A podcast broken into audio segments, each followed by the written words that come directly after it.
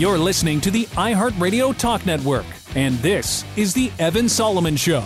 Today, with special guest host, Graham Richardson.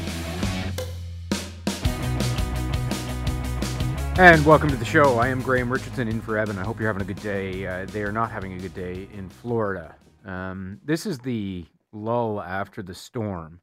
And if these storms, the history of these storms teaches us anything, is that it's difficult for first responders, for cameras, for journalists to get in in the hours after the storm passes. And w- with that kind of a storm surge, I, I can't imagine what people are going to find.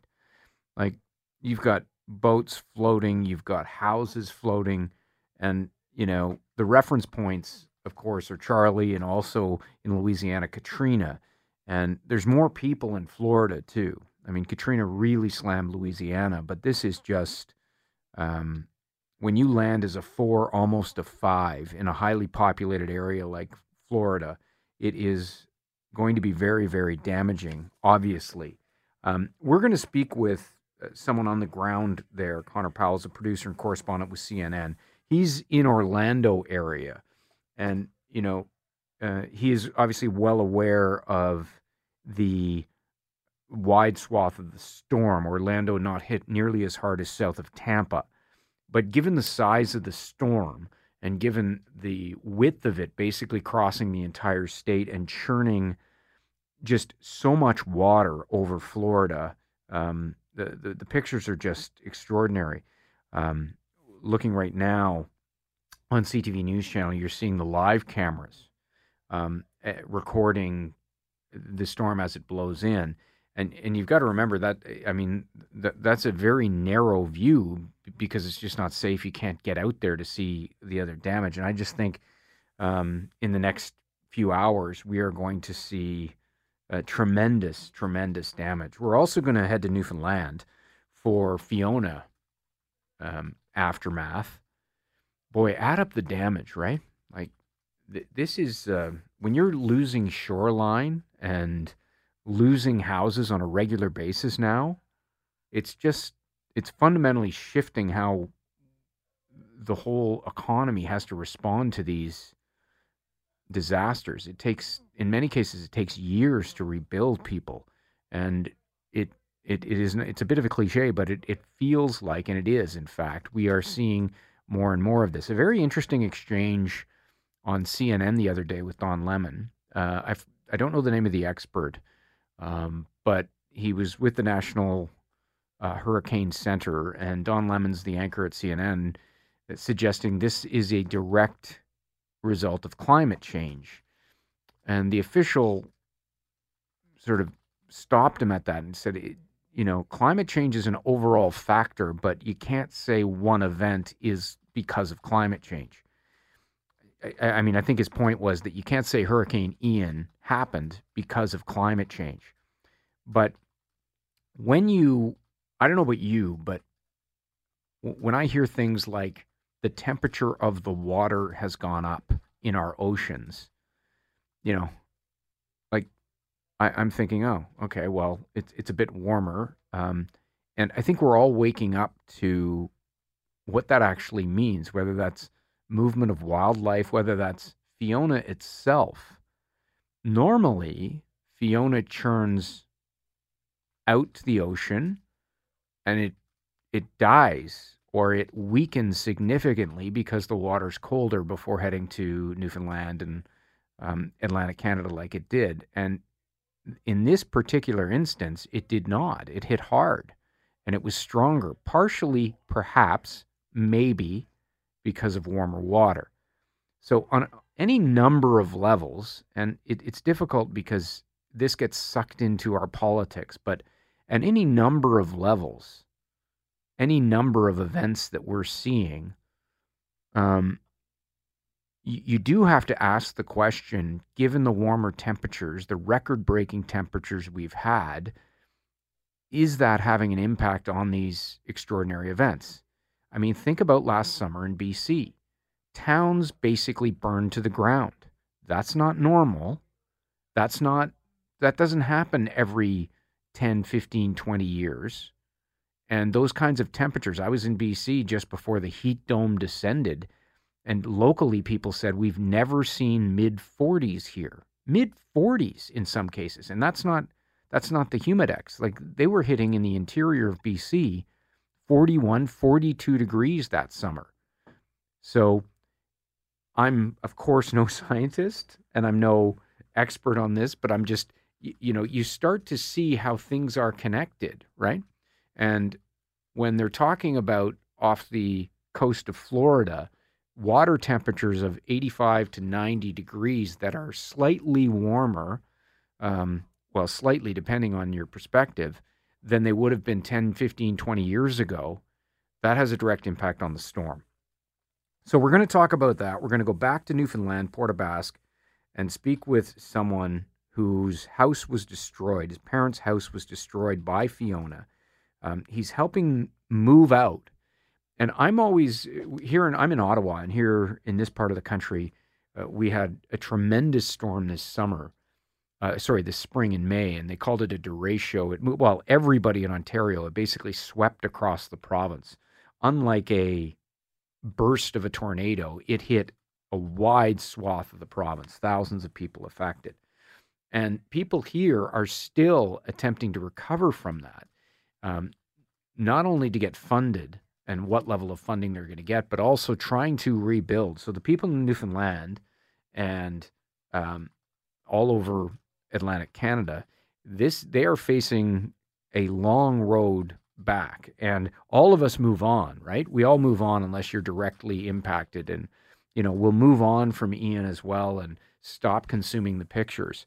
It's just when you're on the ground after having your life turned upside down by this, um, it takes it takes a tremendous amount of effort, money, and time to recover from it.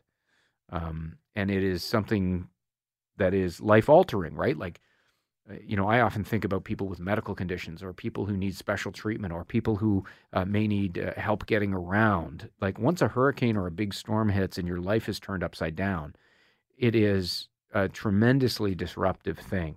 Tremendously. So, we're going to check in on Fiona. We're going to check in on Hurricane Ian. We're also going to have Scott Reid in later in the program um, for Overhyped and Underplayed. Of course, CTV News political commentator. Uh, Pierre Poilievre is getting a bump in the polls. He is up in several polls significantly, five to seven to three percent, depending on which poll you take. But there is a trend here. And Scott has said that he had a really good couple of weeks. So we're going to ask him about that and what he needs to do to continue that momentum. What are the risks for the new political leader and the new Conservative Party? It is his party. You know, there is no there is no doubt about that now. There is no, you know, unaffected conservatives or people who are unhappy and the Charest camp, uh, you know, uh, he's got to reach out. There, there's none of that. This is a, it goes without saying almost, this is a unanimous party now that is fully behind the leader. And if Trudeau stays, what does that campaign look like? I mean, I think it's going to be a campaign for the ages not only because of Poilievre and Trudeau, but you have Singh in the mix as well. And those three, the dynamic playing there, um, will be something else. Normally, a leader of a party who hasn't run a national election campaign before has, you know, a stumbly start. And it takes a campaign to get under his belt before he or she is really ready to take on a governing party. I think we saw that with Erin O'Toole. Um, it, it, was it was I wouldn't say it was a flat campaign, but it was it was an odd campaign. This guy has been campaigning Poilievre for his entire career. Uh, his performance on camera as a politician is off the charts.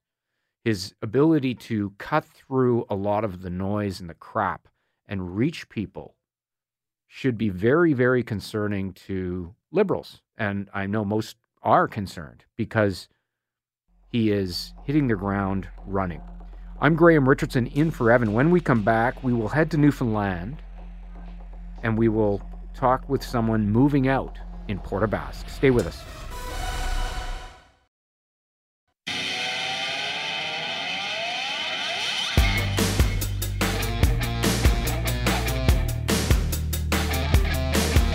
It's the Evan Solomon Show with special guest host Graham Richardson on the iHeartRadio Talk Network.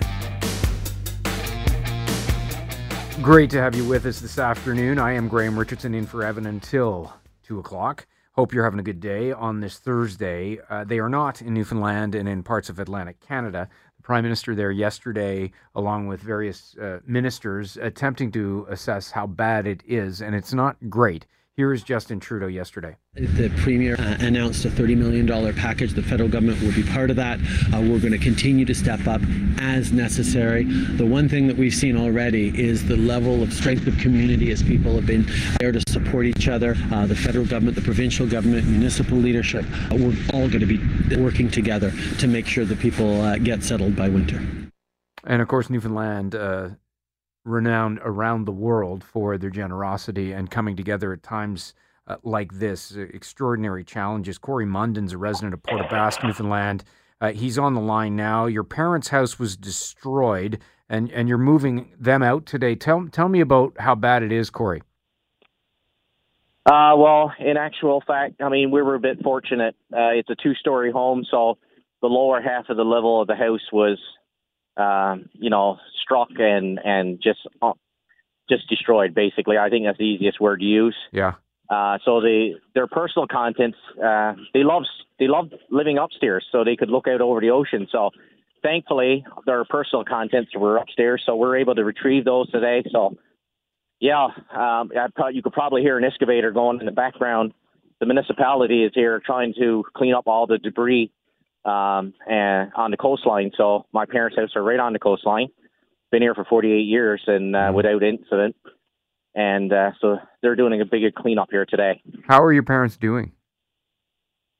Remarkably well. Mm. Um, the the strength is unbelievable. Probably better than I am, to be honest with you. But uh, you know, I think they've come to reality uh, that this is a, a new new beginning for them. That they're I, they couldn't imagine now coming back to live in this particular area um, because they're they're just too shook up over what took place. So um, they're living with me. That is, I guess that's going to be for quite some time until we figure out what the next step is. We don't know that yet. How long have they been there? And it sounds like you're within spitting distance of the ocean. Yeah. So this prop this property probably goes back over a hundred years. Uh, my grandfather settled here and then, like many places in this area, you know, um, a family land was given to their son or daughter to occupy. So, mm-hmm. in this case, my father was given a piece of land from his father, and he decided to build a house uh, just just a little bit closer to the ocean than my grandfather's original house, which is still standing and, and had little impact. Uh, so the, the house itself been there for 48 years. I'm 50, and I was two years old when we uh, moved into this place. Yeah, and that's a lot of family history. Um, uh, had had they ever seen? Has your family ever seen something like Fiona? And and tell me how no. it hit the house. So no, they they haven't. Um, but in the same token, uh, for the last number of years, I mean, you know, we've been closely paying attention to climate change, uh, recognizing you know what's happening around the world with water. So my father invested heavily in armorstone, uh, big rocks, basically, mm. uh, behind the house. So, you know, uh, took every preventive measure you thought possible, uh, erected concrete walls, everything. And uh, there's no evidence of that here today. So, uh, like, it washed we, away. What gone? Well, it didn't wash away. It washed into the li- it washed into the lower half of the house. Uh-huh. So, you know, it's just we we had a beautiful patio. Uh, you know, there's been weddings took place back here uh, again, you have to understand. I, I've been following social media, and uh, and people around Canada are questioning. Well, why would you place a house there? This is unprecedented. No, this no, is no. not. This is not the norm. This and is, it's you know what, like ignore social media. They're not picking yeah, up after true. their parents, and they're not they're not uh, they're not uh, trying to get their parents back into a safe place. So just ignore no. all that crap. But for sure. Um, and I understand. Like it's interesting that your dad took took measures to um, to mitigate because of storms and extreme weather and and it kind of it's it the way you were speaking about it it's just it's just not enough because of the power of the storm no it's not and i mean you, again you could probably hear an excavator going behind me uh, no it, it certainly wasn't my father actually is an interesting story. My father has an invoice he hasn't paid for yet for stone that came last week. Oh. So, yeah. and you know, it's we're trying to find a bit of humor in this all yeah. because we, that's all we really have. Yeah. But I have to tell you uh, some. I have to tell you a quick story that you know I put on Facebook yesterday. I needed some help uh, to help move my parents out, and we had, you know, sorry. Okay. We just had so many people come out to help us today. We moved the essential. We moved practically two houses uh, since 8:30 this morning is 2 p.m. today. Uh, that's the number of people we had show up here.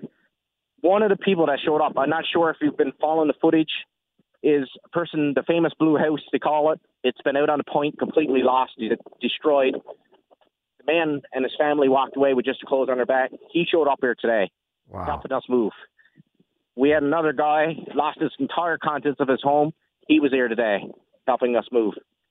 Uh, just unbelievable, emotional day here. That's Newfoundland, right? It is. That's what we're. Know, that's what it's all about. That's what he said to me. He said, you know, that's what it's all about. Uh, you know, I can't retrieve anything out of my house, but I can help you retrieve stuff out of yours. So let's get on with it. So, uh, very inspirational. Um, I just, you know, the, the acts of kindness is just unbe- unbelievable. And if I understand you correctly, for the first time since your grandfather settled, your parents are moving away from the ocean. Well, that, yeah, for sure. Like we don't know, we don't know yet the outcome of this. Um, you know, we're we're told there's no insurance, uh, even though the home was was well insured. They they had enough insurance to rebuild and provide their contents with ease, no trouble. Um, but you know, we're being denied insurance because uh, this is considered a surge, and surges are not covered. Uh, so we don't know where to from here. We're hoping FIDS funds, some funds, comes in to help them rebuild a place in a in a different part of the neighborhood, or we we haven't gotten to that stage yet. So if I understand, and I just I know this is nitty gritty in its early days, so the insurance policy will not cover it because Correct. Because it's it's it's a surge from the ocean. Correct. Um, wind damage, you're fine. If you have wind damage, you're you're okay. If you have floods, you're fine. Seawater, rising tides. I read the policy inside out. Um, you know, I, I'm I'm uh, my career is, is in banking, so I'm familiar with legal documents and everything else. So I uh, read the policies inside out, and you know, uh, there are exclusions, and exclusions include rising tide and surge, and uh, you know. So zero, nothing. Zero. Nothing. No, the, the some the government's going to have to. The oh, government's oh, going to sure. have to help. They can't. You can't. You oh, can't just take things from people like that. I mean, they, uh, especially given the mitigation your dad tried to do, right? I'm looking across at a neighbor. The house has been there equally as long, and I'm peering right into his. Ba- I'm peering right into the basement. The full concrete wall is gone. I mean, and again, there's armor stone all around uh, this this coastline from uh, to help mitigate these things. So I mean, you know, some. Uh, I mean, sure. I, I don't. I somebody's got to kind of come in and, and assist with this.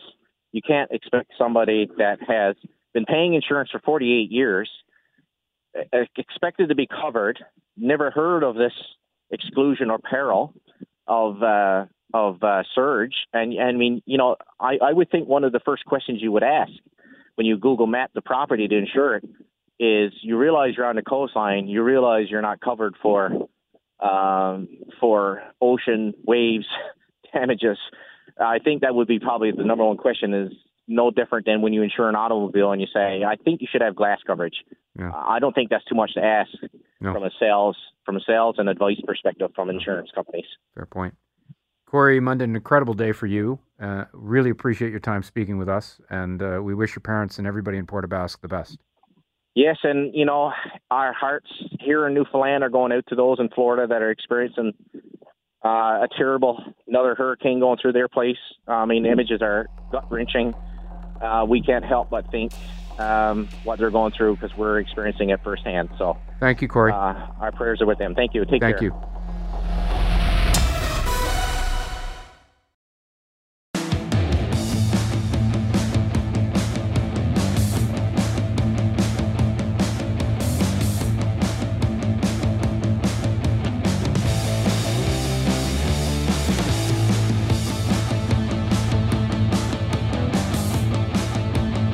This is the Evan Solomon Show. Sitting in for Evan, here's Graham Richardson on the iHeartRadio Talk Network.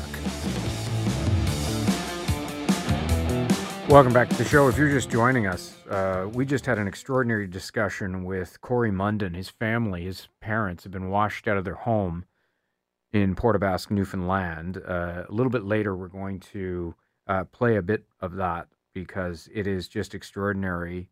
People in Newfoundland pitching in to help out.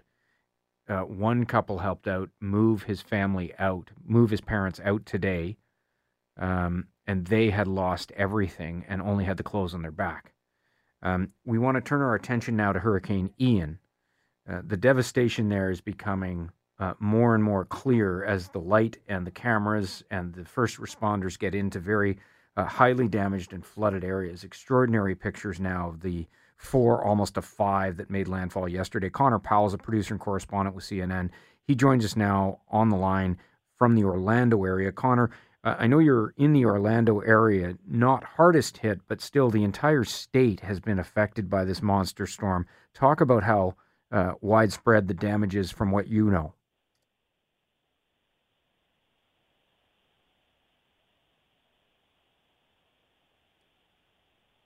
We are just trying to get Conor on the line to make sure that uh, we can. He is in Orlando, and of course the uh, pictures we have been seeing, a lot of them coming from south of Tampa, and we're just having a little bit of difficulty reaching him. So we'll uh, try to get that uh, going in the next few moments. Um, as I said, it moved ashore as of four, as we saw yesterday. Uh, bridges and piers have been taken out. Um, and what you've got to remember is that the damage does not become clear immediately with a storm this size um, because it takes a long time to assess exactly how bad it is. And you don't hit a you don't hit a four into uh, something like Florida without major damage. And apparently, we are uh, not able to make contact with him. He's a very busy guy. We understand that, and oftentimes communications are rough uh, right after a storm like this. Um, and we wanted to we wanted to replay a portion of our discussion we just had a moment ago with Corey Munden, who is in Port aux Basques, Newfoundland, if you're just joining us. His parents have been washed out of their home, and he put out a call for help and was overwhelmed by the response today. They're moving out, and it's not clear what's next for them. Then we had, you know, sorry. Okay. We just had so many people come out to help us today. We moved the essential we moved practically two houses uh, since 8:30 this morning is 2 p.m. today. Uh, that's the number of people we had show up here. One of the people that showed up, I'm not sure if you've been following the footage, is a person, the famous blue house they call it. It's been out on the point, completely lost, destroyed. The man and his family walked away with just the clothes on their back. He showed up here today. Extraordinary stories out of Newfoundland. I understand we do have uh, Conor back on the line, Conor Powell with CNN. Conor, you're in the Orlando area. We were asking about how widespread the damage is statewide. Are you getting a better picture today? Yeah, we are. I mean, Orlando, where I'm at, has had a lot of rain. They're saying it could be upwards of uh, 20 to 24 inches when it's all said and done, which is a ton of rain. We're standing in a spot. There's some localized flooding of two to three, maybe five feet of uh, flooding downtown Orlando, but you know, the real destruction, the real damage in Florida is along the coastal area, and that's what we're starting to get a, a glimpse of what it looks like. And you know, the first images coming from Naples and from Fort Myer. I mean, there's just the beach area, the waterfront area has just been demolished. I mean, there are huge amounts of property damage, infrastructure damage. Um, you know, and they're still conducting re- search and rescue operations right now. The Coast Guard's still out there. Florida authorities are still out there looking for people that who didn't leave to try to to try to help. And this was a huge storm. I mean, this was a Category Four storm that smashed into the uh, the the Gulf Coast of Florida, and it was almost a Category Five, but it brought huge amounts of uh, you know waves and, and water along that coast, and we've dumped a ton of rain across Florida, and we're still you know the storm's still dumping rain across Florida. So you know, when it's all said and done, they're, they're, they're talking about billions of dollars worth of damage from this storm. Mm. I just watching here in Canada some live pictures, I think from CNN, of um, helicopter footage, as you say, along the coast, uh, piers and, uh, you know, uh, fully destroyed beach communities that um, you can tell first responders recovery hasn't even touched it yet. I'm assuming, given the population in Florida, that pretty much is happening in lots of places across the state. Yeah, no doubt. I mean, the the worst hit Florida ever since you know the the last couple uh, you know decades has built infrastructure that should withstand uh, you know the the the, the, the most extreme winds of hurricanes, and so you know it, it has when it comes to battling the wind, it you know it does very well. Uh, they've built for it. They've changed the the building codes here uh, across the state. But you, there's not much you can do about flooding. There's not much you can do about storm surge. Uh, if your you know if your place is on the coast and the water comes up, there's not much you can do. And, and that's really what this storm brought was a huge storm surge. And other places like Orlando, yeah, we're we're seeing some localized flooding. You know, there's some rooftops and some signs that have been damaged, but here in Orlando, we we're not seeing anywhere near the type of damage that they're seeing along the coast because that storm surge just you know it, it sucked the water out and then it just threw it right back onto the coast. Mm. And you know that's the type of thing that destroys the foundations of buildings that you have to just rip them down and start over again. Conor Powell with CNN. Appreciate your time today. Thank you. Thank you. All right. Um, and if you've seen any of the pictures, it is just um, devastating. You can't even you can't even put it into words. And again, uh, in the next few hours, I know we're going to get a better picture of it um, because right now you're getting periphery pictures. You're getting periphery sense of of how bad it is. Um, and oftentimes with storms this size, it takes in some cases a couple of days to fully assess how bad it is. When you're talking about piers and wharfs that have been, you know, I, I saw pictures of cement wharfs basically shorn off uh, either by waves or wind, and just the posts are left. Uh, what does it do to buildings around uh, those wharfs in those areas? I mean, they're all flattened. Um, so it, it is going to be, you know, an extraordinary challenge to rebuild, uh, particularly given the number of people in Florida. Um, and the other thing to keep in mind, we all pay attention, especially in news, to numbers. Oh, it's a four, it's a five. Like I've covered a three that was absolutely devastating because it parked and it just dumped rain and it didn't leave over Mexico. And so you're going to see that kind of thing here. Like the storm is actually still active, it's been downgraded, but it is dumping a lot of rain. And as it moves up the U.S. East Coast, we're going to continue to watch uh, what kind of what other kinds of damage it's going to be. These storms, it's always amazing that, you know, a few days later you get bands of them coming through parts of Canada. I don't think that's going to happen with this particular storm um, path. Um, but, you know, it's it's just when, when you see the breadth of it. And the other thing I wanted to highlight as well, just before we get to break, you know, Corey Munden, who is our person from Newfoundland who spoke to us, his parents in Port aux Basques were basically the bottom of their house was destroyed. The neighbors, you can see right through the house. I mean, he's he's in banking and he knows the policy, and they are out of house. They have no insurance to cover this because it is a storm surge coming up from the ocean, and they're not they're not covered. It's in it's in the policy. So, you know, and like they've been there for three generations, and people say, "Well, why'd you build a house there?" You know, like it's just it's that simple. And you heard from Corey, his father has actually been trying to mitigate floodwaters by putting in stone and putting in rock and building up walls, and all of it washed into the house. Like the power of Mother Nature and how things are changing uh, before our eyes is just extraordinary. I'm Graham Richardson, in for Evan Solomon. Stay with us. We're back in just a moment.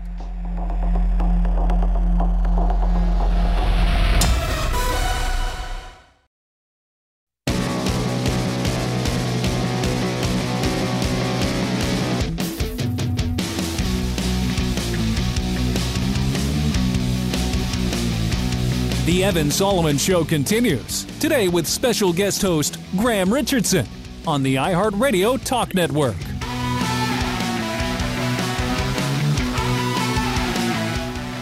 Welcome back to the show. I'm Graham Richardson.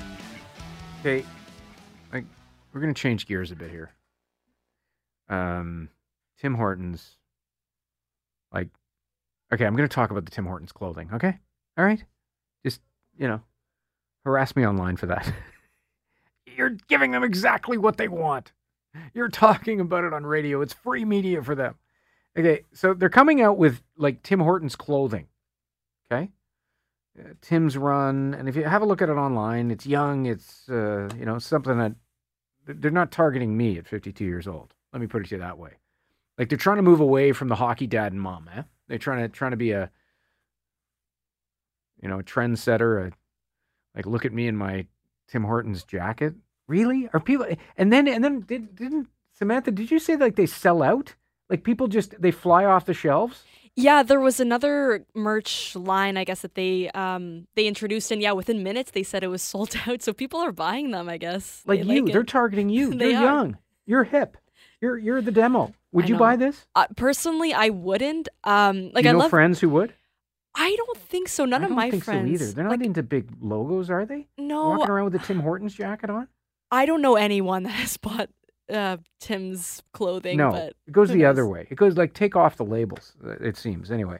Uh, so seven ten ten. If you've seen it, the other catch here is that this fabulous jacket has a breakfast sandwich warming pouch in it because you know like you can't you can't have any new clothing without the sandwich warming pocket and uh, i'm sure the marketers out there will just roll their eyes at me because it's like it's not about what you need it's about what you want, and that's a little catch that people might find very very interesting and it might encourage them to come in through the drive-through and order a bacon and egg whatever. I don't know. It's tim's run club.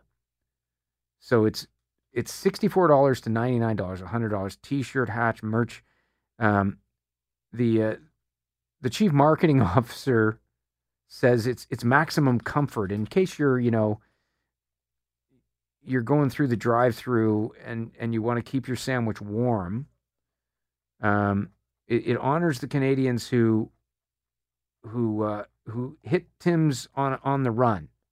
My kids are in their mid 20s they would never touch Tim Hortons apparel. Tim Hortons brand is for older people. I bet older people are buying the stuff trying to look hip okay maybe yeah so that's one take on it um, I I don't know. I don't know. I I, I, I the, the extraordinary push to get us to buy more stuff that you know if you're connected to Tim's and you're connected to Tim Hortons coffee or whatever coffee you buy. You remember you, like for years now, I happen to drink Starbucks. Okay, I take one a day.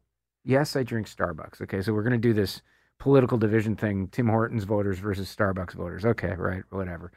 So, but what struck me, like they kept coming out with these, these, these uh, carry cups, these cups that are permanent. You know, before COVID, they stopped taking them when they're, but they're like 50 60 dollars. Some of these cups, like these really fancy stainless steel, forty five dollars, and people were buying them.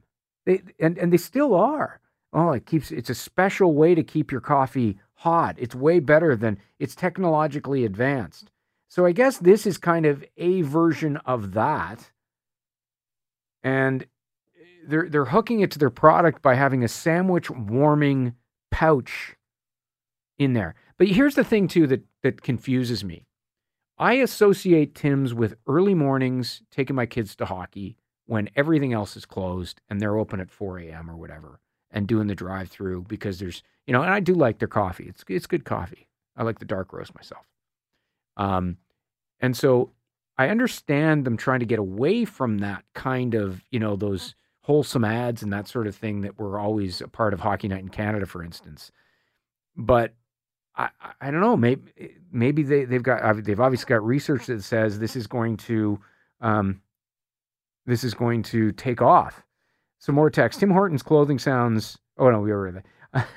if they're talking about previous clothing flying off the shelves, that's because it was Justin Bieber clothes. Yeah, right. Remember the Biebs, the Biebs uh, getting in there. People were buying them either because they're fans or on speculation they might have some value. Tim Hortons is a desperate non-Canadian garbage company incapable of serving beyond mediocre coffee and donuts. It's forced to manipulate soft consumer minds and members of the media. There's a vast conspiracy here. Uh, that's a bit harsh on Tim's coffee, don't you think? I, I, I don't think it's, uh, I don't think it's horrendous. I do think they're trying to uh, diversify. Remember McDonald's and the famous ten thousand dollar uh, pizza ovens to compete with all the pizza joints out there, and then they abandoned that and went back to what was good. Maybe Tim Hortons will do all this stuff, you know, and all, and, and then they'll end up going back to donuts and chili and keeping the the menu simple. I don't think they will, but uh, Tim Hortons apparel, no thank you. The warmer pocket is marketing nonsense. Yeah. Let me tell you some, something about my 20 something children. Nearly killed themselves to get a Kirkland sweatshirt when they came out. It all depends on the brand, I think. Really? The Costco brand. Really? I don't know why people. Uh, yeah, okay, fair enough. Fair enough. But honestly, can we just have some consensus here? the warming pocket is is a lame idea. Like I don't know, like if you're to buy a breakfast sandwich or a hot sandwich, like you're to eat it right away. You don't keep it for later and keep it in a jacket, do you? I don't think you do.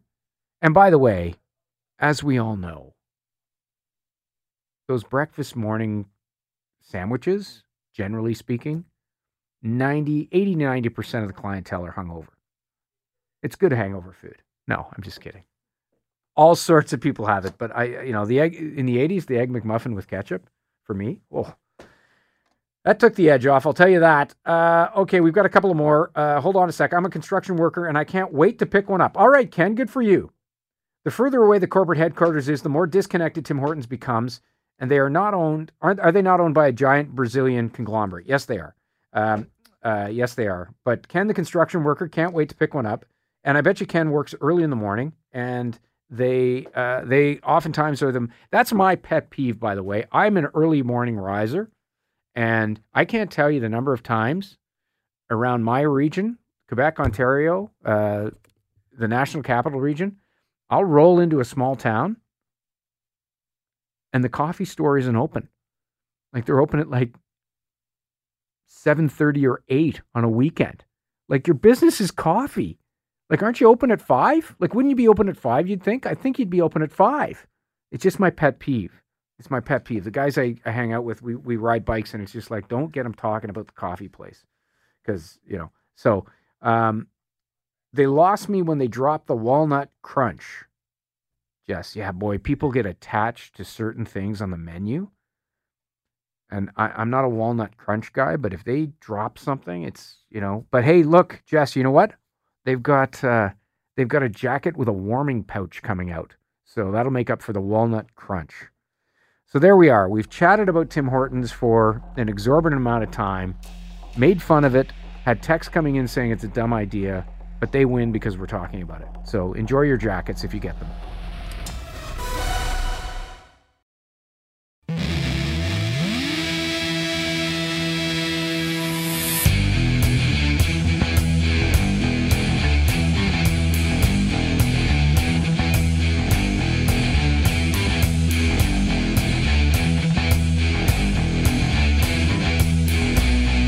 You're listening to the iHeartRadio Talk Network, and this is The Evan Solomon Show. Today, with special guest host, Graham Richardson. Welcome to the show. Great to be with you at uh, on a beautiful Thursday out there where I am. I hope uh, you're having a great day. Uh, it is Thursday. That means Scott Reid is here. Overhyped. Create jobs and opportunity. In this election, here's what I want to do. Or underplayed. Mr. Reid, great to have you with us as always. How are you?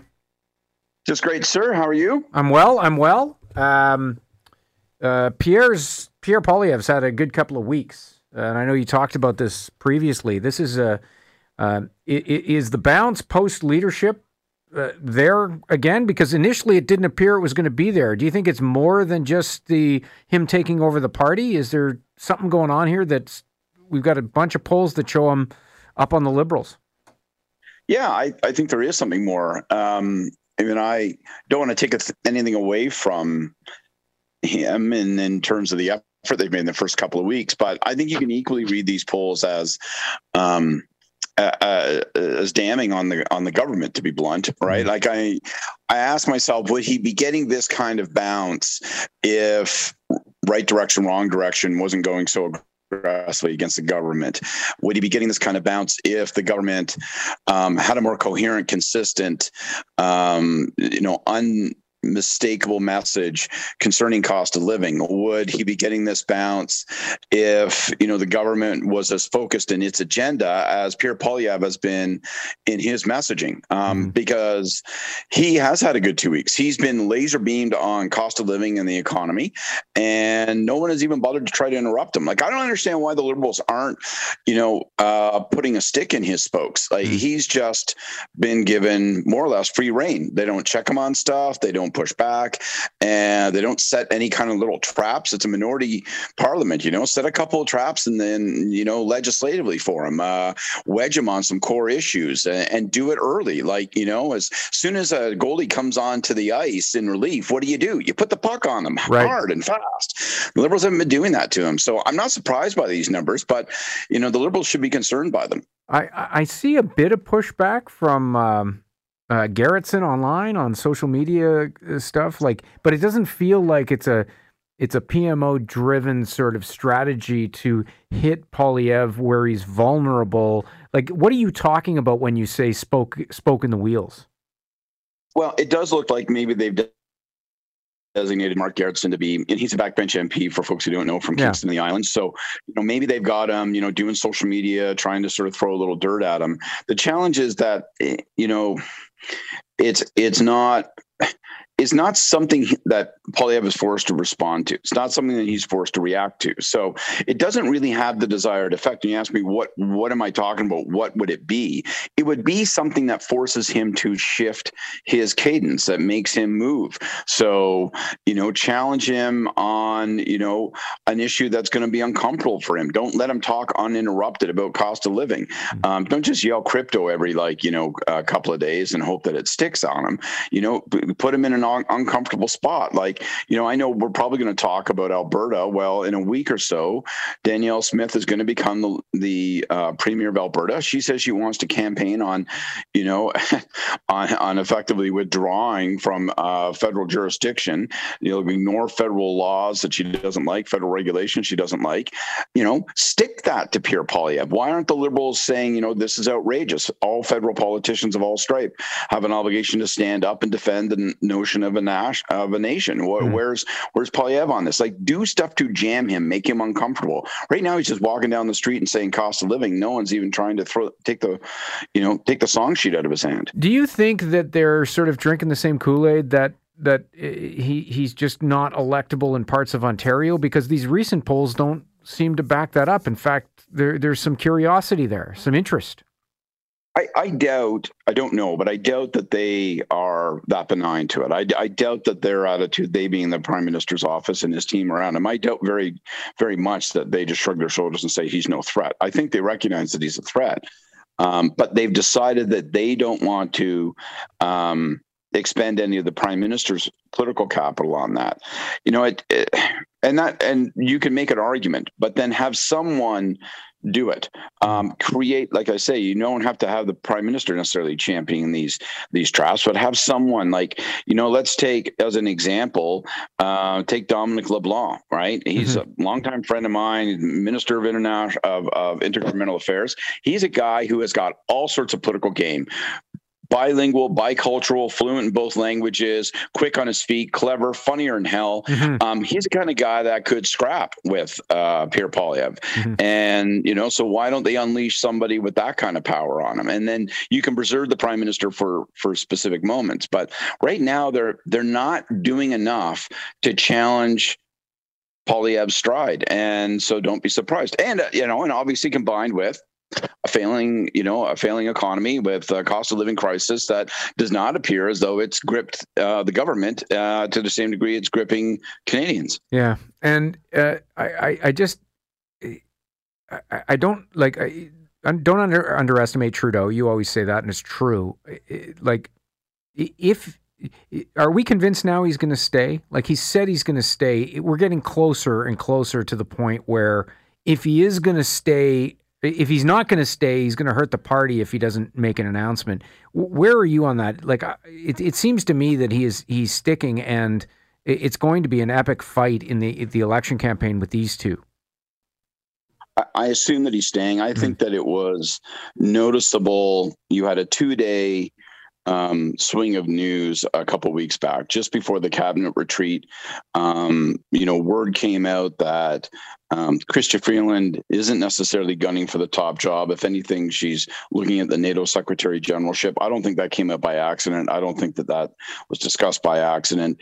And then the very following day at the cabinet retreat, the prime minister told his ministers that he's sticking around. I so I take that at all at face value, and I'll I'll, I'll amplify it. As bruised and you know beaten up uh, with incumbency as Trudeau might be.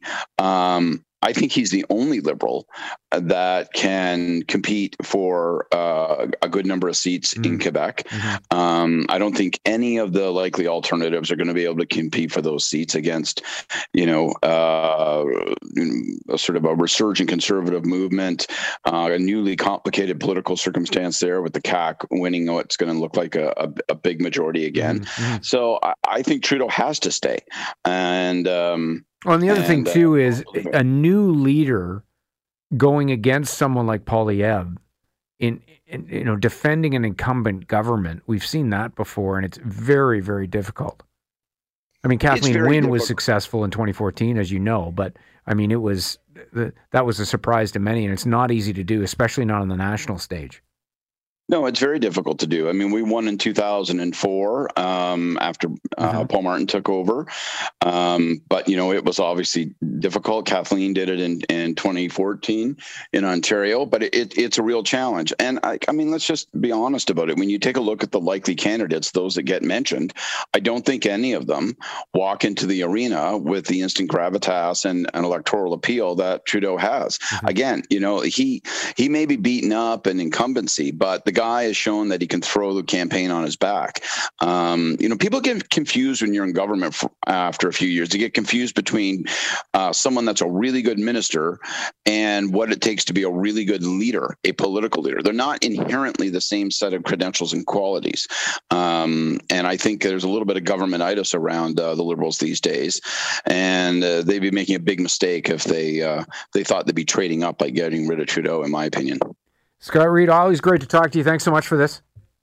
Thank you. Cheers. All right, that's Scott Reid, CTV's political commentator, um, one of them, and uh, of course, former communications director for Paul Martin, uh, in the thick of it uh, in the uh, election campaigns uh, past and with an eye on the future ones. It's going to be something. I, I agree with him. I, th- I think Trudeau's going to stay.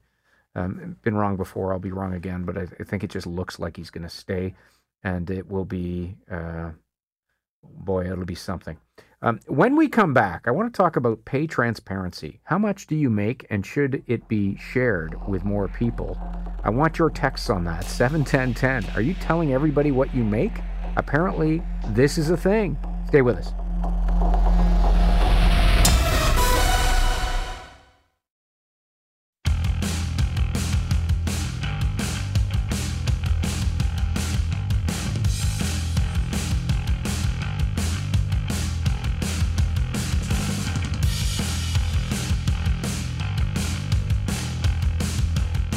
It's the Evan Solomon Show with special guest host Graham Richardson on the iHeartRadio Talk Network. Welcome back. I'm Graham Richardson in for Evan. Thanks for being here. You know, uh, this is quite the phenomenon on TikTok if you've been watching. A young woman walking around essentially asking people what they do and how much they make. Uh, Hannah Williams was in a job felt she was underpaid, didn't know what everybody else made, and ended up starting this account. And it's got 850,000 followers. She calls it Salary Transparent Street, and she's 25 years old. Here she is. Let's go ask people what they do and how much they make. I install flooring. Cool. How much do you make? I make about 1200 a week. Cool. And what's your dream job? My dream job is to be a lifeguard. I'm an investigative analyst. Oh, cool. How much do you make? I make like 50,000 a year. Nice. And how much debt do you have? I have none. it's personal stuff. Personal questions. So, what do you guys think of this? Uh, 71010, text us in. Uh, should everyone know what everyone makes? Um, it's not some it's not something that people normally talk about, she says. It should be. This should be normal. And she says the more she learned about the gender pay gap, the race pay gap, I was like, this has to be a thing.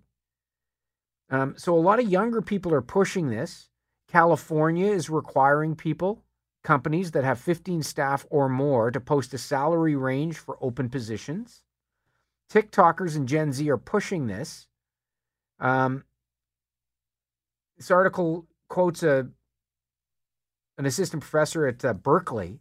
Uh, it talks. It, he talks about the fact that it's about your self worth. Nobody wants to be making too much, and nobody wants to be making too little because you feel like you're an outlier. If you're in the middle, if you're if you're in that range, it says something about uh, about how the company feels about you.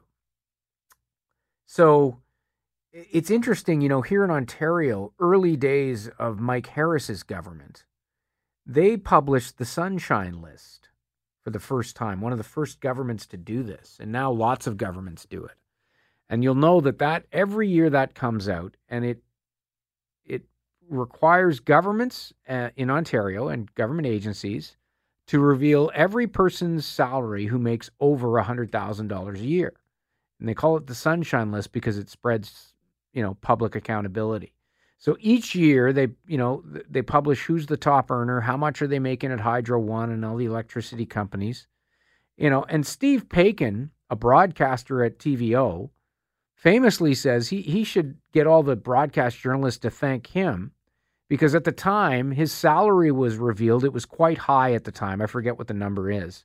And every year, people in my industry kept checking the Paikin salary and going in to negotiate their own. So he gets credit, he thinks, for raising salaries. I don't know if that's true, but it's certainly something that people are very aware of. And but it is it's touchy. It's touchy for some people. No one should know your salary unless you work for the federal government, one texter says. People should keep in mind if they're stupid enough to tell people what they make, they're not going to get a raise anytime soon. The people who are jealous will get the raise first. I don't know about that. I don't know about that. Um, I I do think though, and okay, people are going to say, oh, like here I am, I'm hosting a radio show and I anchor television news, you know, and I do other th- like you know, I'm talking about myself here. So how do you monetize? Like how do you value that? Like what about other things? Like it's not just a it's not just a job description. And I know that sounds like an excuse, right? That sounds like an excuse that uh, you know, you want to keep it hidden. But you know, the other thing, the other point of all of this is is that businesses and managers can take advantage of this cloak of secrecy. They say it's about privacy, but in some cases it allows them to underpay other people even at the top end if everybody's secret about how much they make, uh, and the managers are the only people who know, who's to stop them from offering less and less as new people come in the door? That's the argument against it. Ridiculous, and I hope this doesn't become a trend. It's no one's business. This says more about the askee than the askor. It should somebody else text in. It should absolutely be made public, especially in the workplace. This puts the power back into the employee's hands and it doesn't have them get caught short, the short end of the stick. Employers will always try to save money, even if it's on the backs of their employees. That's Mike from Montreal. Thanks, Mike. If she asked me, I'd never be honest. Way too personal, says Windsor. Um, yeah, I, I think that it it's it's it's kind of it's kind of something that I I don't know. I don't know how to feel about it. I, I think everybody's right. I think everybody's right. I think employers do take advantage of it, the secrecy of it all, um, and allows them a certain amount of power. But I also think that completely exposing everything, um, I, yeah, I don't know how I feel about that. I don't know how I feel about that. Uh, Chris is on the line from Peterborough. Chris, thanks for calling in. Where are you on this? Do you, do you think everybody should disclose their salary in the workplace? I think they should because then you're you're right. Everybody's going to be treated fairly because uh, unfortunately, my wife works in an industry where she's informed. Uh, I guess it's uh, I guess it's not. I guess it's a law, from my understanding. I was talking to your screener that uh, she's not allowed to disclose her wage because they're on a proficiency thing. So uh, every year they get pulled in the office and they either get a raise or don't get a raise due to their proficiency, and they're not supposed to exp- uh, explain or expose to other people how much they actually made on that raise if they did or didn't get a raise. So that is an incentive thing, and the managers decided. Is that the deal? Yes. Ah. So they they check everybody out and then bring them in, and if they feel that they didn't meet their standard that year, then they don't get a raise. Is it So, subject? But it then sound that sounds pretty subjective. That sounds pretty subjective. And that's how it's working. I know not in a lot of industries, but I imagine there'll be other listeners that'll probably call in and say the same thing that's happening, and they're not allowed to explain or expose how much they actually make an hour. Yeah, yeah. Thanks for the call. Appreciate that, Chris. Appreciate it. Yeah. So there's the uh, there's the double-edged sword. To get another text here from Montreal, we have a company policy not to talk about pay or bonuses. I'm not surprised Gen Z wants to be transparent. If they really want to know, people working under a year can compare amongst themselves if they want. But why should someone working one year for a company know what someone working 20 years makes? I think I hear what you're saying, but I think the argument would be that one year employee realizes, hey, if I put 20 years in and I'm a valued employee, that's the level I'm going to be at. And if I know that the people beside me are all paid in a similar way, it evens out the playing field, maybe. 25 years ago, this is Niagara Falls. 25 years ago, my profession would never be on the sunshine list, but it hasn't been updated for inflation. I'm on the sunshine list now, and no, I always want to be at the high end of my pay spectrum. Okay, so yeah, that's the other thing too, right? They should have, no politician will do it. These lists, like $100,000 in mid 90s is not $100,000 in 2022, obviously. What they should do is they should raise that standard uh, to, I don't know, pick a number, 150 or 180. Anybody above 180 gets on the list, and anybody below it doesn't. Because uh, the idea was back then to, you know, to reveal how much the taxpayers were paying these various people um, and how much the salaries were. And, but they, they set it at $100,000. So I'm a female engineer. This is interesting. I'm a female engineer. I share my salary with fellow female engineers so that they know their worth. Women are underpaid, and this is how men encourage it. There is a very different perspective on this when you come at it from gender. I'm glad you texted in. And that is a very, very good point that I didn't mention. Um, and I should have. So that's a good point. Wages or salary above starting should be on an employee's worth and effort. Everyone's salary should be public. Everyone. Because of last year census, only 30% are paying tax. We need transparency. I'm Graham Richardson in for Evan Solomon. We're back after the break. Stay with us.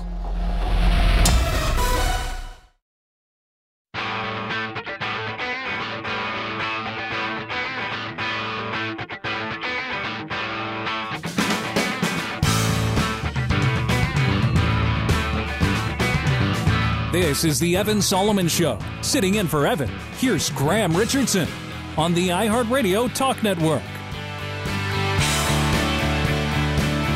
Welcome back, everybody. Listen, if you've got people in your family or friends at work who play pickleball and you're tired of hearing it and you don't play pickleball, turn the radio off. Pickleball is outstanding. It's outstanding. It's uh, we have a league here at the station that has just exploded in popularity. Um, yesterday or this week, uh, LeBron James announced that there he's a part of a consortium which is buying an expansion franchise in Major League Pickleball. They're going from 12 teams to 16 teams. And this sport, if you don't know, is absolutely exploding in popularity like nothing really we've seen before. This is not a fad. It is just it just keeps growing and growing. Uh, joining us now to talk about this is Seymour Rifkind, president and founder of the International Pickleball Teaching Professional Association and president of the Pickleball Hall of Fame. Seymour, great to have you on. Thanks for being here. Yeah, thanks for having me. Appreciate it, Graham. Tell me about, from your perspective, what is it about this sport that that is really taking off, and what does this deal mean for the sport as a whole? So, look, anytime you can get uh, a sport affiliated and associated with somebody like LeBron James or any of the other major Hollywood stars or athletes, uh, it helps to, simply from a publicity standpoint. Uh, and you know, the more eyeballs, the more uh, people that see pickleball, the more people that hear about pickleball. Uh, all that's great for our sport. Uh, but you know, the, the sport itself sells itself, and that's why whether you uh, live in a ghetto and you're having a hard time, there are people that are playing pickleball out in the streets by simply chalking up uh, a, a court, uh, you know, in the streets or on a driveway. Uh, I've been at the most exclusive clubs in the world, and they're playing pickleball. So, you know, this is a sport where money uh, is really not a, a uh, encumbrance to uh, entry. Yeah. Uh, you can play it any place uh, on almost any type of hard surface. I mean, the game's been played on carpet. It's been played on wood basketball floors, and then, of course, on on true tennis court type surfaces, which is where most of the uh, you know biggest tournaments in the world are played. And we had a bit of trouble with your line. It just cleared up, so apologies for the sound there, but we got most of it. Um, you're uh, uh, a very accomplished player, but my other what what I found when I started it was if you have any level of racket skill, you can pick this up quite quickly and become quite competitive. Oh, absolutely. I mean, if you've got if you've played ping pong, you know, racquetball, squash, tennis, badminton, uh, you'll get pickleball in 15 minutes. And most importantly, you'll start having fun. But, you know, even if you have no racket experience, I mean, I've worked with five and six year old kids, and they're smiling and laughing and, and, and hitting the ball back and forth within five minutes. And I've played with 85 year olds that went through their entire life saying, you know, I, I don't like sports. I've never been involved in sports. And then all of a sudden they, they are coerced to get on the pickleball court and they're having a blast and laughing as mm. well. It's an easy, easy game to develop early success at. And I think that's one of the biggest attractions you know, of, of, of the game. What is the name about? I get that a lot. Why did they name it pickleball? Do you know? I do know uh, because I'm uh, the founder and president of the Pickleball Hall of Fame. Mm-hmm. I had opportunity to speak with our, you know, last surviving inventor of the game, uh, Barney McCallum, uh, and there has been controversy on it. Uh, initially, uh, Barney, being a promoter, uh, came up with the idea of pickleball because, um, and this is not the true story, but uh, he wrote an article in the paper uh, that it was named after uh, Pickles the dog. Mm-hmm. Uh, but Pickles the dog actually came about two years after the game was invented. The game uh, was called pickleball uh, because uh, Senator Pritchard's wife, uh, Joan, uh, who was there uh, when the game was first invented. Their kids didn't have anything to do. Uh, they were on at their uh, summer home um, in Bainbridge Island off the uh, uh, coast of uh, the state of Washington. And uh, they uh, had a badminton court at their house, uh, but they didn't have any birdies. Uh, they had a ping pong table, but they uh, broke the last ping pong ball. So uh, Joel went out there in the garage and said, "Well, you know, here's a wiffle ball, and uh, take the paddle, uh, the ping pong paddle, and just hit the ball over the the badminton net." Yeah. And uh, that's how the game initiated. And because uh, Joan and the family were into boating, the uh, and and uh, uh, rowboats or um, crew, I guess is what it, the accurate term is. Mm-hmm. Uh, the last boat that goes out is called called the pickleball because it's made up of just the leftovers from the people uh, that didn't make the other boats, and because pickleball or this game they invented was made up of leftover equipment, uh, she came up with the term pickleball. There you go. There you go. Um, I hear this all the time. It's only old people who play this. This is not true. Um, where is the growth now in the game? So the biggest growth in the game is between the 17 to 25 year uh, demographic. The reason you hear that the uh, game is predominantly for the seniors is because in the United States, uh, shortly after the game was invented, those that uh, initially got exposed to the game were in the Pacific Northwest. And as they uh, retired and moved down into Florida and uh, Arizona and California, they moved into senior communities. And of course, because they grew up playing pickleball, they started pickleball uh, clubs in these senior facilities, and it exploded, Mhm. absolutely exploded. Uh, so the the initial growth was all with seniors, but as we've discovered here over the last seven eight years, any segment that gets introduced to pickleball immediately falls in love with the game, and that's what's currently happening amongst grade school children, and in particular the 17 to 25 uh, year uh, demographic. It's pretty evenly proportioned right now in in all the demographics as far as the uh, uh, amount of, of players in each segment.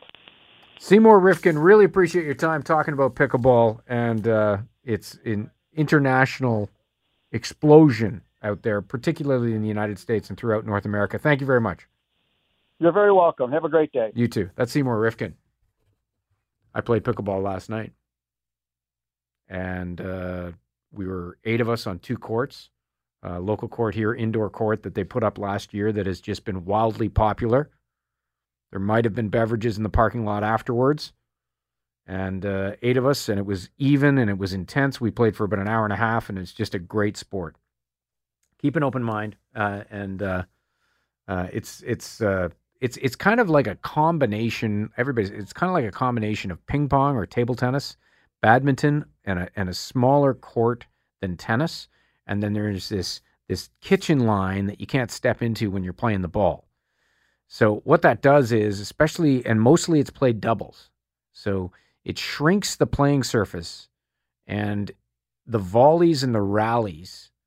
Um, it's it's high reflex game, and the volleys and the rallies can be just unbelievable, and that's part of the attraction of the game. And as Seymour said, as soon as you start it, you get a you you you get a sense that hey, I can actually compete at this, and it can be a lot of fun. And so I I can't say enough about it. it, it we talk about it so much on the air, television, and radio here in Ottawa. The bosses have kind of said, no more pickleball talk. And then the today and then the Today Show had their own team on, and then and then it's like it's in the New York newspapers because there's a fight in in New York City parks over over too much pickleball crowding kids out. And I'm like, come on, boss, this is like you know this is sweeping that he doesn't want to hear anything about it. So, but we're on Evan's show, so I'm going to blame Evan that we were allowed to talk about pickleball because it's not just the Ottawa crowd. Okay, it's not my fault. It's a national show. When we come back, we'll talk to Dan Riskin, not about pickleball, about uh, the latest in science technology, science and technology. Stay with us. I'm Graham Richardson, in for Evan Solomon.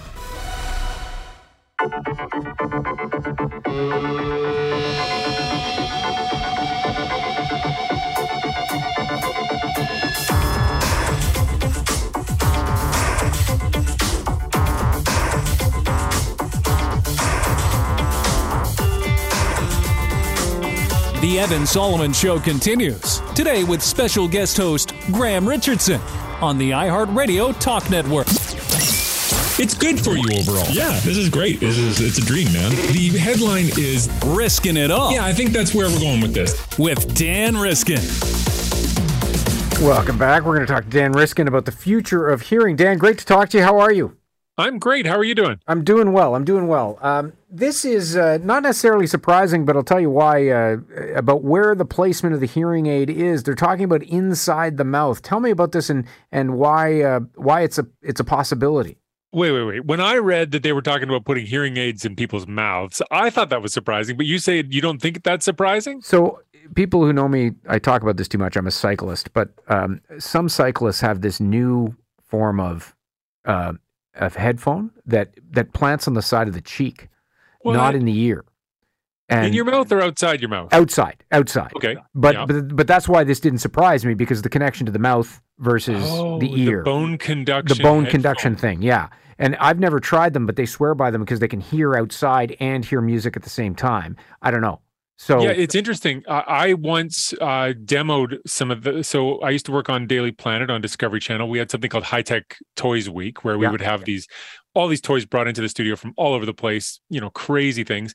And they had some of these, and we were ready to put them on and show show how great they worked. And when I put them on, I couldn't hear a thing. Really? And so then we had to take it off because I couldn't reliably look into the camera and say these are amazing. These these work. I can hear anything. No, none of that. So we ended up. It may have just been a bad model. Hmm. But yes, I do know that bone conduction is kind of this like new frontier in terms of hearing. So so yeah, the idea here is to take the hearing aid, make it not such a big thing on the side of the head or even in the ear canal, uh, to to try to move that machinery so that it doesn't stand out as much. And uh, the inside of the mouth is a good uh, candidate place for uh, some apparatus to go because it's it's hidden there. And so um, the idea that they have is what they want to do is if somebody gets a tooth replacement uh, where you're already putting a false tooth and you're you're attaching it to the bone. You're you're putting it in place Mhm. uh, anchoring it so that it's going to be a, a solid attachment.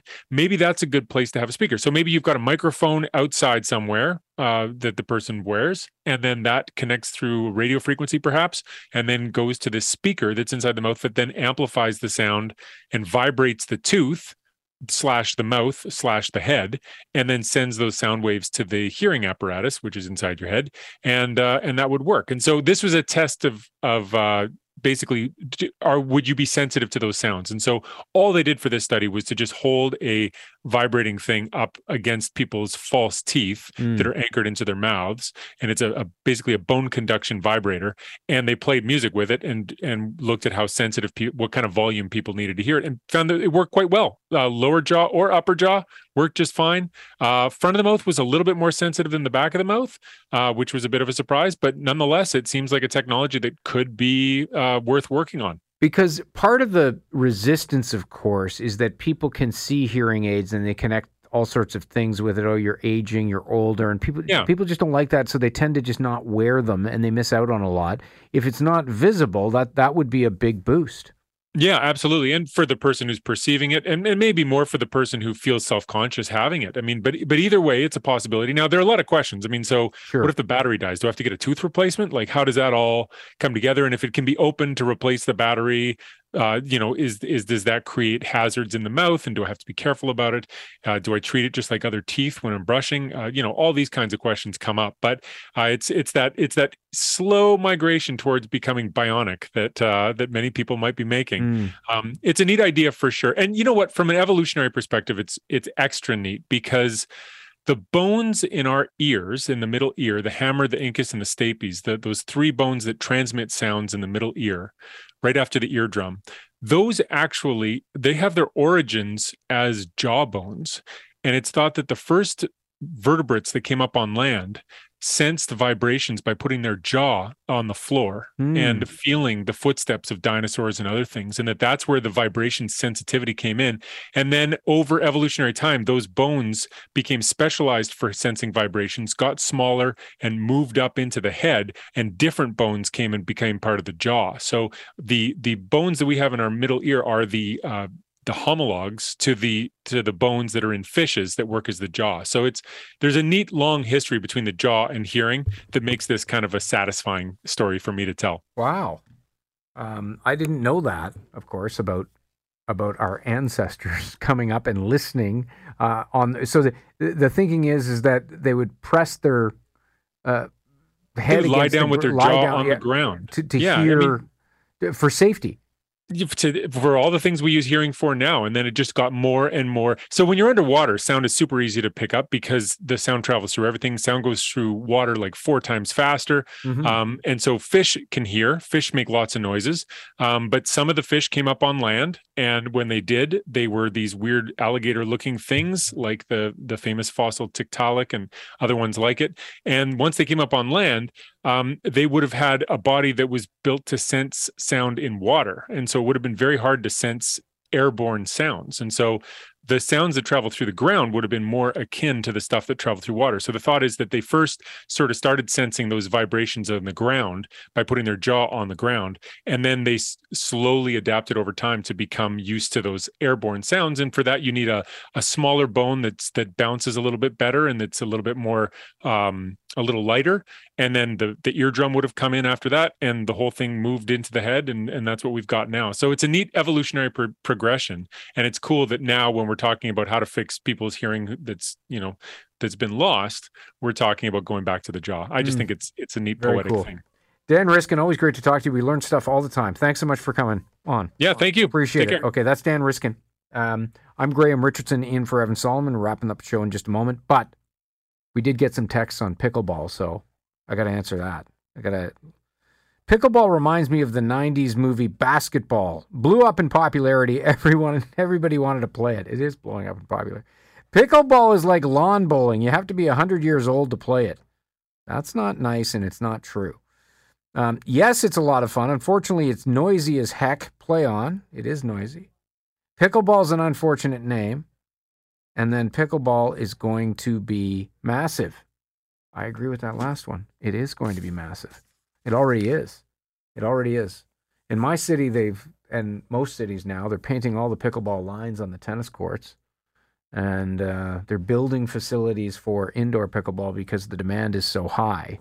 Um, in Ottawa, here, there's one main one now, and it's jammed in the winter. It's not jammed in the summer because there's outdoor courts. But anyway, there you go. Thoughts on pickleball to finish uh, the show. It's been great to be here. Um, uh, one of the things that stands out with me on this program was our discussion in Newfoundland with Corey Munden. Let's not forget those people in Port aux Basques, Newfoundland, and Labrador. If you can help, please do. The government is matching donations through the Red Cross. They're doing that, um, and it's much needed. Uh, Corey pointed out his family, his parents had been there for three generations, and they are not insured because it was a storm surge. And his father attempted to, um, in the in the last few months, attempted to put in landscaping and walls and things like that to protect the home against just this sort of thing, and it all washed into the home. Just uh, just a devastating situation. He put out a call in Newfoundland to have people help him move. Dozens showed up, including people who had lost everything. Thanks for being here. I'm Graham Richardson. Have a great day.